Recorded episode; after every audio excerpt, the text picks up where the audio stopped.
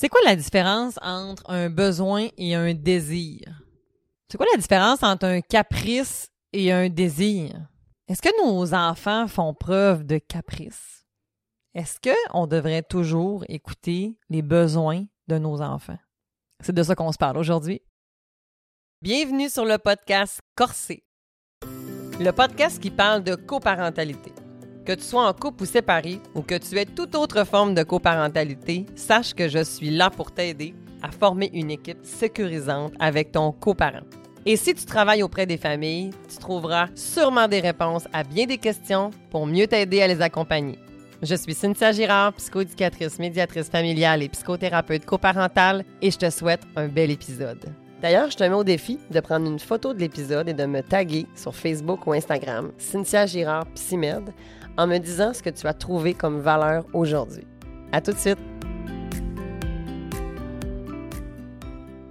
Cette semaine, on parle d'un sujet que j'adore.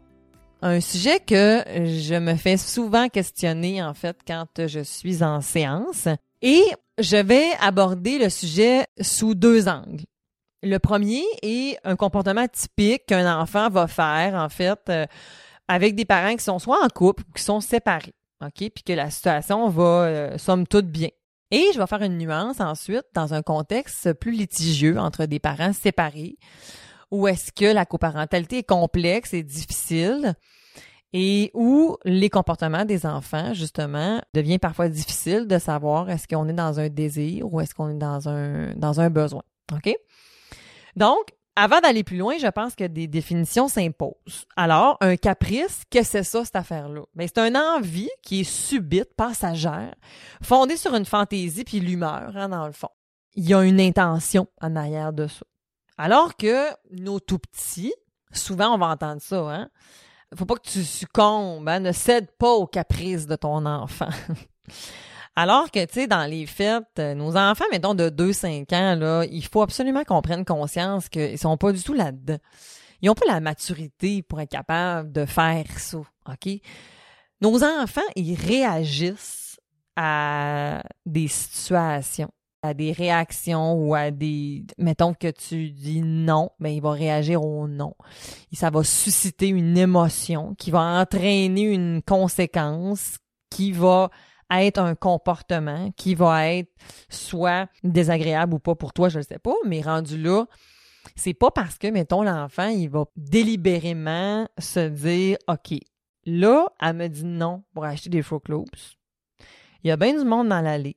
Va me à terre, m'a crié. Là, elle va se sentir mal. Puis là, elle va mettre la boîte dans le panier, puis youpidou, j'ai gagné. OK, un, deux, trois, go, je me tire à terre. Non. Ça fonctionne pas comme ça. Ça ressemble plus à Maman, je veux les Fruit Non. Hein? Ça ressemble plus à ça, hein?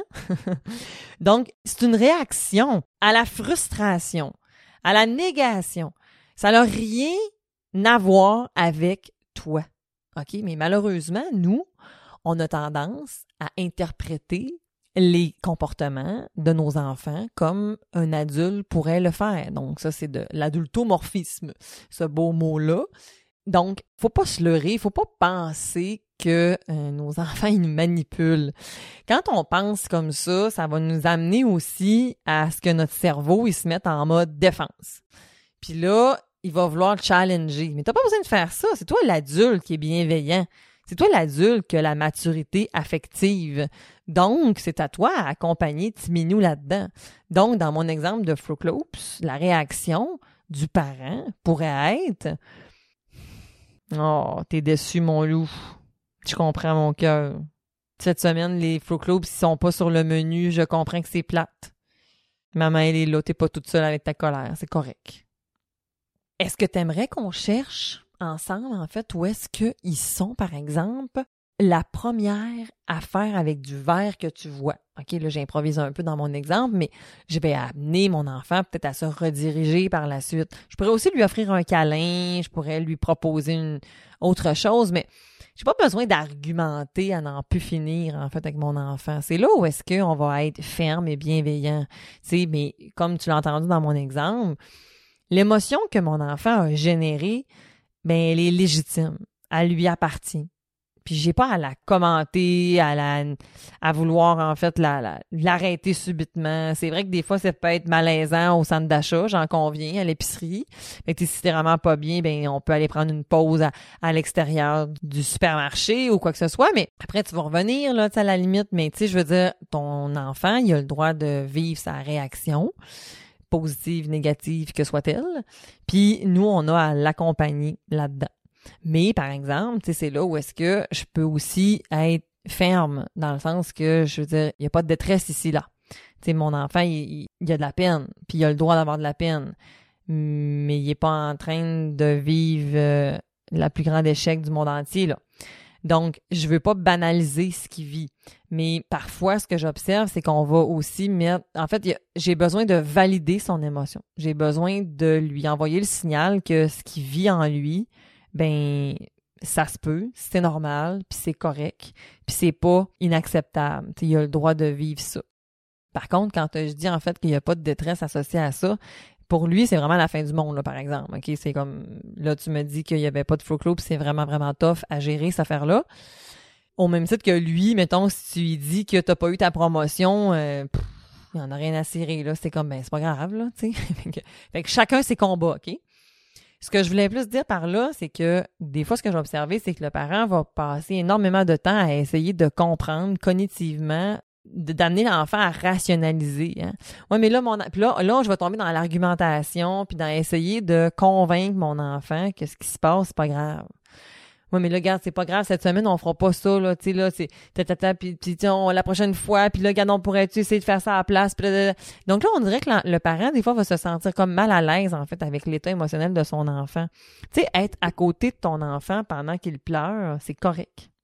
J'ai pas besoin de dire, faire quelque chose, je peux juste être là, avec douceur, avec bienveillance, puis ça va être tout à fait OK puis que je vais avoir accueilli, en fait, je comprends, t'es déçu, mon cœur. A potentiellement rien d'autre à dire, tu sais. Je vais reconnaître qu'est-ce qui est là, tu sais. Puis on va faire attention pour pas venir mettre un mais, hein. Parce que dans ce temps-là, ça, c'est comme un paradoxe un peu, là. Tu sais, c'est comme, c'est vrai que c'est plate, mais cette semaine, c'est pas prévu. Ben là, euh, moi, je me sentais tout croche. Si tu veux vraiment mettre ton mais, mets-la avant, tu sais. Mais, comme j'ai donné un peu cette semaine, c'est pas prévu sur notre menu.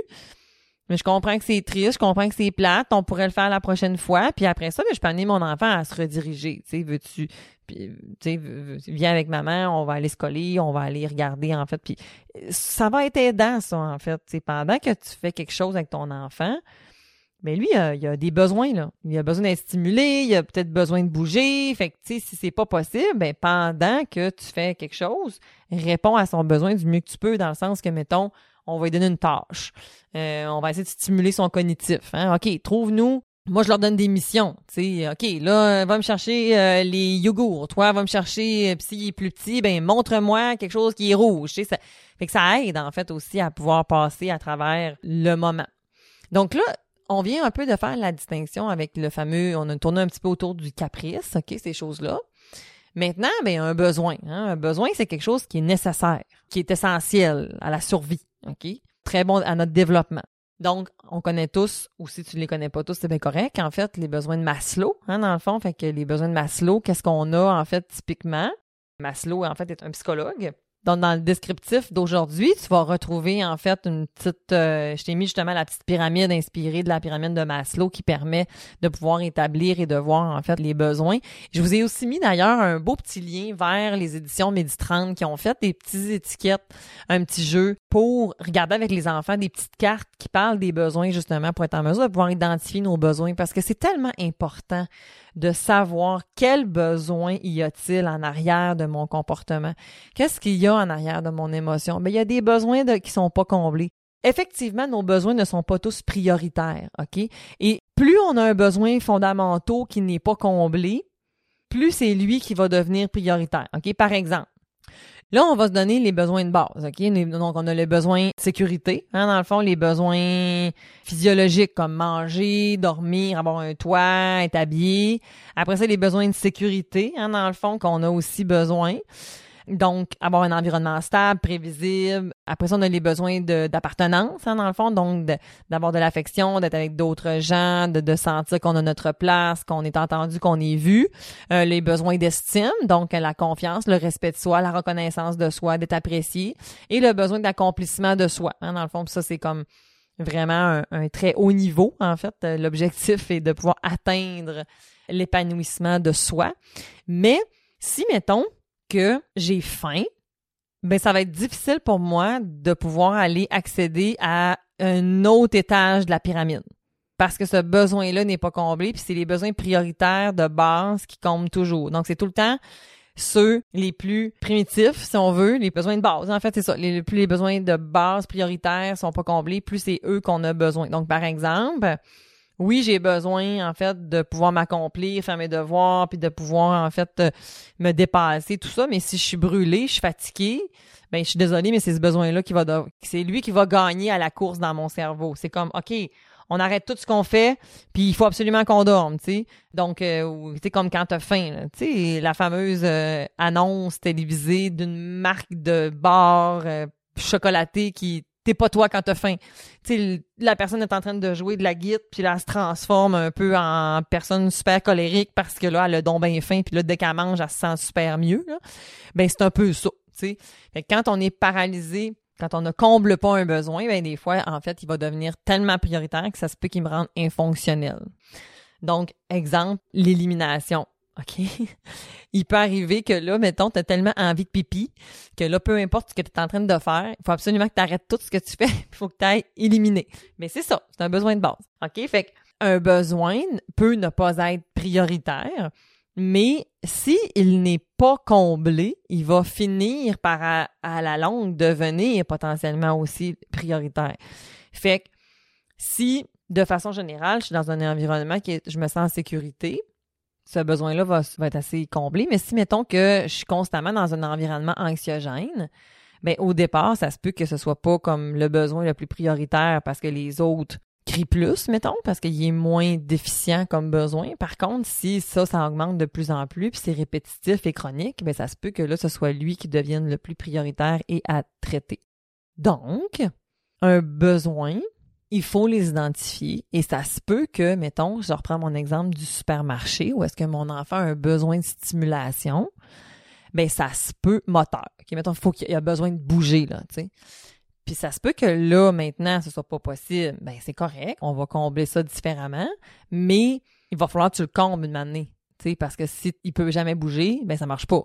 OK? Au même titre que je comprends que tu n'as peut-être pas de temps à lui accorder, mettons, ce soir pour faire une activité, mais si t'en as pas de la semaine, ben là, donner le besoin d'amour, d'appartenance, de sécurité aussi, parce que ça passe aussi par des contacts chaleureux, ben il va devenir prioritaire. Et là, le reste va être difficile. Fait que de faire mes devoirs, j'en ai rien à cirer. J'ai besoin d'attention, j'ai besoin de connexion. Donc, tu me suis par rapport à ça? Maintenant, un désir, c'est quelque chose qu'on souhaite, qu'on veut, mais qui ne veut pas nécessairement dire que si je l'ai, tant mieux, mais si je l'ai pas, ben, ça veut pas nécessairement dire que ça me brime dans un besoin. Donc, par exemple, j'aimerais écouter la télévision ce soir. Ben, que t'en écoutes ou que t'en écoutes pas, ça va pas changer grand chose. C'est un désir. Que tu manges, j'aurais envie de manger du spaghetti, mais on va manger du couscous c'est un désir. Ça veut pas dire que si t'en manges pas, qu'il y en a un mané, ton corps va pas dire comme là, faut absolument qu'on mange du couscous! Non, c'est comme, ton cerveau, il va pas t'envoyer ce message-là où est-ce qu'il faut absolument que ça, ça se comble, OK? Parce que le besoin, c'est la faim. Donc, des désirs, on en a vraiment beaucoup. Et il y arrive parfois qu'on mélange les désirs des besoins. OK? Donc, il faut être en mesure de pouvoir, le plus possible, essayer de regarder, en fait, qu'est-ce qu'il y a en arrière. Parce que je reprends mon exemple, en fait, qui est l'enfant qui voudrait manger du spaghetti versus du couscous. Mais y a-t-il autre chose en arrière? Oh, mais peut-être que j'ai un besoin d'autonomie. Peut-être que j'ai un besoin, en fait, de me développer, de me dépasser, d'avoir l'impression que moi, je peux décider des choses. Ah, OK, intéressant à ce moment-là. Là, je pourrais faire participer mon enfant à l'établissement des menus pour cette semaine, tu sais. Donc, il faut être en mesure d'essayer de regarder la différence entre les deux puis d'observer en fait justement qu'est-ce que puis tu sais en même temps c'est correct là tu sais d'avoir des désirs tu sais puis c'est vraiment correct d'y répondre aussi là. C'est juste que tu sais si tu passes ton temps à combler tous les désirs de ton enfant au détriment de peut-être les tiens ou de ton conjoint ou de d'autres choses mais là c'est là où est-ce que tu as un petit peu là. On a envie des frustrations on a envie des non puis c'est correct OK? Mon enfant a besoin d'apprendre à vivre avec ça aussi parce qu'il va en vivre plein des non, puis des échecs, puis des frustrations. Fait que si toi, comme parent, tu te sens mal à l'aise avec le fait que ton enfant expérimente une émotion désagréable à ressentir parce que tu lui as dit non, ben là, t'as toi-même un propre, t'as ton besoin à toi à combler ici, là. Tu me suis?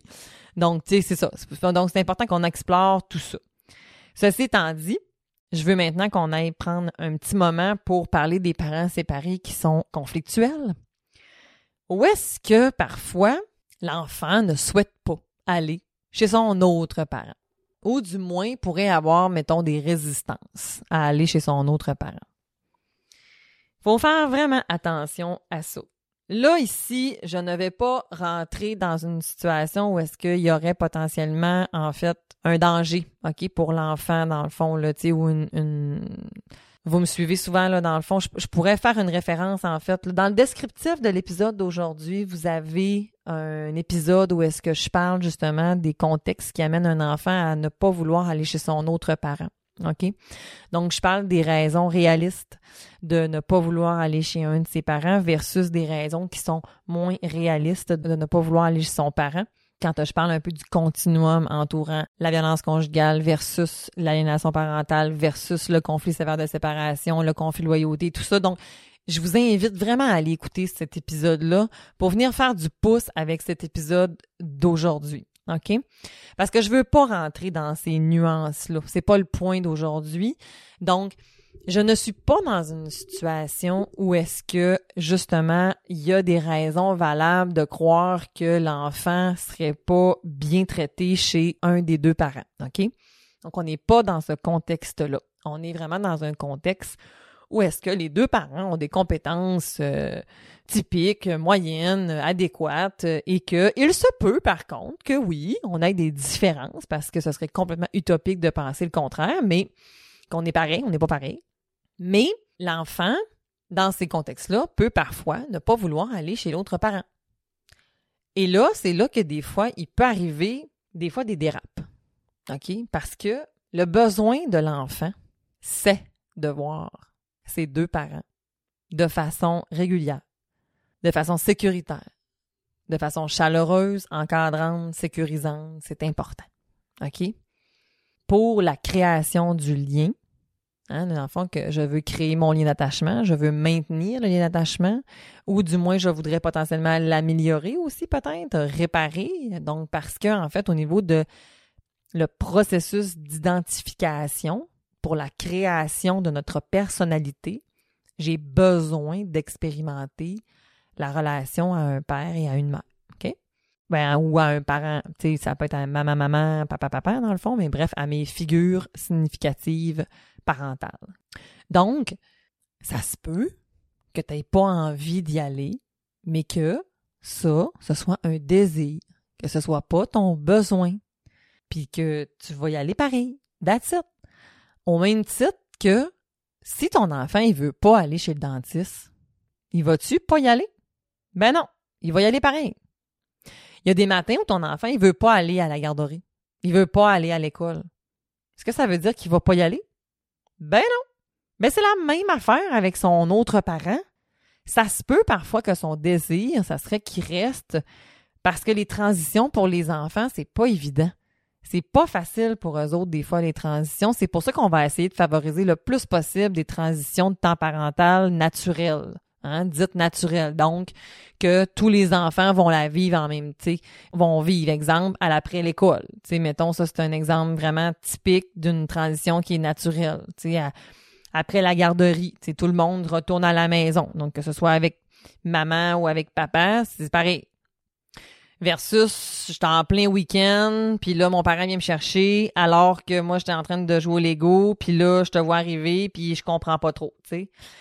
Ça se peut que ça me déclenche énormément dans un désir, parce que j'étais confortable, j'étais bien, puis là, ben, j'ai, mettons que j'ai pas été préparé d'avance. Puis là, ben, je gère ça un peu comme un imprévu. Ça génère en moi de l'anxiété. J'aime pas ça. Euh, plus je suis petit, plus j'ai de la difficulté à me projeter par en, avant parce que j'ai besoin de prévisibilité, de stabilité. Fait que ça se peut que crise à l'horizon, les amis, parce que euh, Timinou, il, veut pas y aller, mais c'est pas parce que ça veut dire que ça va pas répondre à son besoin, là. C'est juste que peut-être qu'on pourrait mettre autre chose autour en fait, pour l'aider à venir combler ce besoin-là, puis que ça soit plus en cohérence avec peut-être d'autres désirs, justement.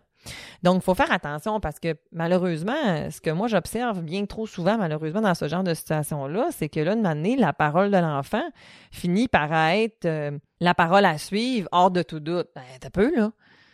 Nos enfants, il y a plein de moments où est-ce que euh, ils ont plein de désirs, mais que, écoute, euh, on va prendre l'exemple typique, mettons, d'un d'un enfant qui veut pas aller prendre son bain. Mais je comprends, mon cœur, on va prendre, on va prendre le bain pareil. Ça va, ça va se passer. il veut rester dans le bain. Ben, ça se pourrait fortement qu'il qu'il finisse par dire, ben écoute, je comprends que tu veux rester dans le bain, mais là, maman va enlever le bouchon du bain, puis t'es pas toute seule avec ça. Si t'as besoin qu'on se colle, ben je suis là, puis on peut se faire un beau câlin. Maman est là, tu sais. Donc, c'est important de faire la distinction entre les deux, OK? La situation quand on a des parents séparés qui sont beaucoup en chicane, mais sont tellement parfois omnibilés par leurs conflits, puis ils ont tellement l'impression que l'autre parent est responsable des comportements de l'enfant, ben que ils vont mettre les comportements de l'enfant énormément sous la loupe et de les interpréter tout en fonction, en fait, de la situation coparentale, alors qu'il faut pas oublier que notre enfant se développe et a ses besoins typiques d'enfant comme n'importe quel autre enfant et ses enjeux développementaux aussi associés à ça. Là. Donc, il faut faire attention au même titre que les adolescents. Un adolescent, c'est pas un adulte. Il a encore besoin de ses parents. Fait que même s'il y a des affinités avec un de ses deux parents, ça veut pas dire qu'il n'a pas à avoir des contacts réguliers avec l'autre. Il faut faire aussi attention à ça. Je me souviens que j'avais accompagné une famille où est-ce qu'ils étaient en garde partagée.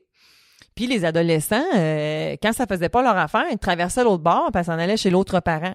Mais l'autre parent, là, quand il n'y avait pas son enfant, il y avait une vie. Puis euh, là, euh, l'autre, les adolescents arrivaient comme dans un moulin, puis euh, rentraient chez l'un, mangeaient dans le frigo, partaient l'autre bord, si ça, ça. Ça se peut que ça te confronte ce que je te dis, parce que tu me dis, ouais, mais là, c'est mes enfants, c'est pas grave. Oui, je suis d'accord. Mais qu'est-ce que ça envoie comme message aux enfants? Parce que il faut pas oublier le contexte. Dans le contexte que je viens de vous parler, les enfants sont frustrés. L'ado, il est fru après son autre parent, puis parce qu'il est fru, il s'en va au lieu de régler la situation chez son autre parent. Fait si l'autre parent, là, il est pas en, alliance avec son coparent, il est en train un peu de contribuer par la bande à dire que c'est correct, en fait. Attends un petit peu, là. La job de l'autre parent va être de faire, écoute, je comprends que t'es fru après ta mère, là. Mais là, tu vas retourner l'autre bord. T'es avec ta mère cette semaine. Tu vas gérer ce que tu as à gérer avec ta mère. si vous avez besoin d'aide, je suis là, je suis disponible. Mais là, euh, en ce moment, je vais mettre un cadre. Je vais mettre une limite. Comme parent, j'ai le droit d'avoir des limites. OK? On a le droit de dire non. OK? Au même titre qu'il y a des fois où est-ce que quand un enfant est plus petit, puis que tu pars souper au restaurant avec ton amoureux, qui pleure avec la gardienne. Non, maman, reste! Je comprends mon cœur, mais maman, papa, on va aller prendre soin de notre couple aussi, tu sais. Je comprends que tu as de la peine, c'est correct. Ça veut pas dire que tu vas pas aller au resto. C'est correct que ton enfant il puisse expérimenter cette émotion-là. J'ai le droit aussi d'avoir, moi, mes besoins à moi comme parent, puis de pouvoir y répondre. C'est sûr que si tu passes ton temps à tout le temps prioriser tes besoins, là, c'est une autre affaire, là parce que ton enfant, il a comme, il a besoin d'accompagnement, mais au-delà de ça, de mettre des limites, c'est sain. Parce que ça aide mon enfant aussi à être en mesure de lui pouvoir, un, respecter les limites des autres, respecter ses propres limites, puis expérimenter en fait qu'une relation, c'est bidirectionnel. Une relation, c'est équitable. Puis une relation, on n'est pas dans un rapport de force, autant d'un côté que de l'autre. C'est équivalent. T'es autant important que je le suis. Tes besoins sont autant importants que les miens. Tes émotions sont autant légitimes que les miens. Donc, c'est un beau modèle, en fait, à pouvoir promouvoir. Alors, voici un peu comment baigner, se promener entre les désirs, les besoins, les caprices. J'espère que c'est comme plus clair, hein, dans le fond, par rapport à vous là-dedans. Et on se laisse là-dessus. C'est notre avant-dernière de la saison 3 de Corset. La semaine prochaine, c'est la dernière avant le congé de l'été. Il faut savoir que durant le congé de l'été, on va avoir nos petites minutes famille. Hein, dans le fond, si tu ne connaissais pas ce concept-là, ben, je vais pouvoir prendre le temps de te l'expliquer. Sinon, ben, je t'invite à aller voir dans la saison 1, en fait, la saison 2. On avait eu la petite minute famille, en fait, durant l'été, parce que c'est des petites micro-capsules qui vont avoir lieu un petit peu tout l'été, mais avec une fréquence un petit peu plus légère parce que moi aussi, je prends soin, justement, de moi. Je mets des limites et je, je succombe à plus de désirs. Donc euh, voilà, fait que je suis super excitée, j'ai hâte en fait euh, qu'on termine notre notre saison ensemble. Et comme j'aime toujours le rappeler en fait, si tu veux m'envoyer des questions, si tu as des thèmes que tu aimerais que j'aborde, euh, la minute famille, je réponds à beaucoup de petites questions justement que je reçois souvent. Donc si tu veux m'en envoyer, ça va me faire plaisir. La semaine prochaine, on se parle de l'été. Alors sois au rendez-vous. Salut! Et eh bien voilà, c'est ainsi que se termine l'épisode d'aujourd'hui. J'espère que tu y as trouvé de la valeur. Si aujourd'hui tu as l'impression que ça t'a parlé, sache que j'ai un accompagnement pour les parents qui désirent changer leur dynamique familiale, qui ont envie d'être une équipe sécurisante pour leurs enfants. C'est mon accompagnement PAF pour parents aimants, fermes et épanouis. Si tu as envie de me poser tes questions et de voir si mon accompagnement pourrait répondre à tes besoins, écris-moi à consultation à commercial On se voit la semaine prochaine. Bye bye!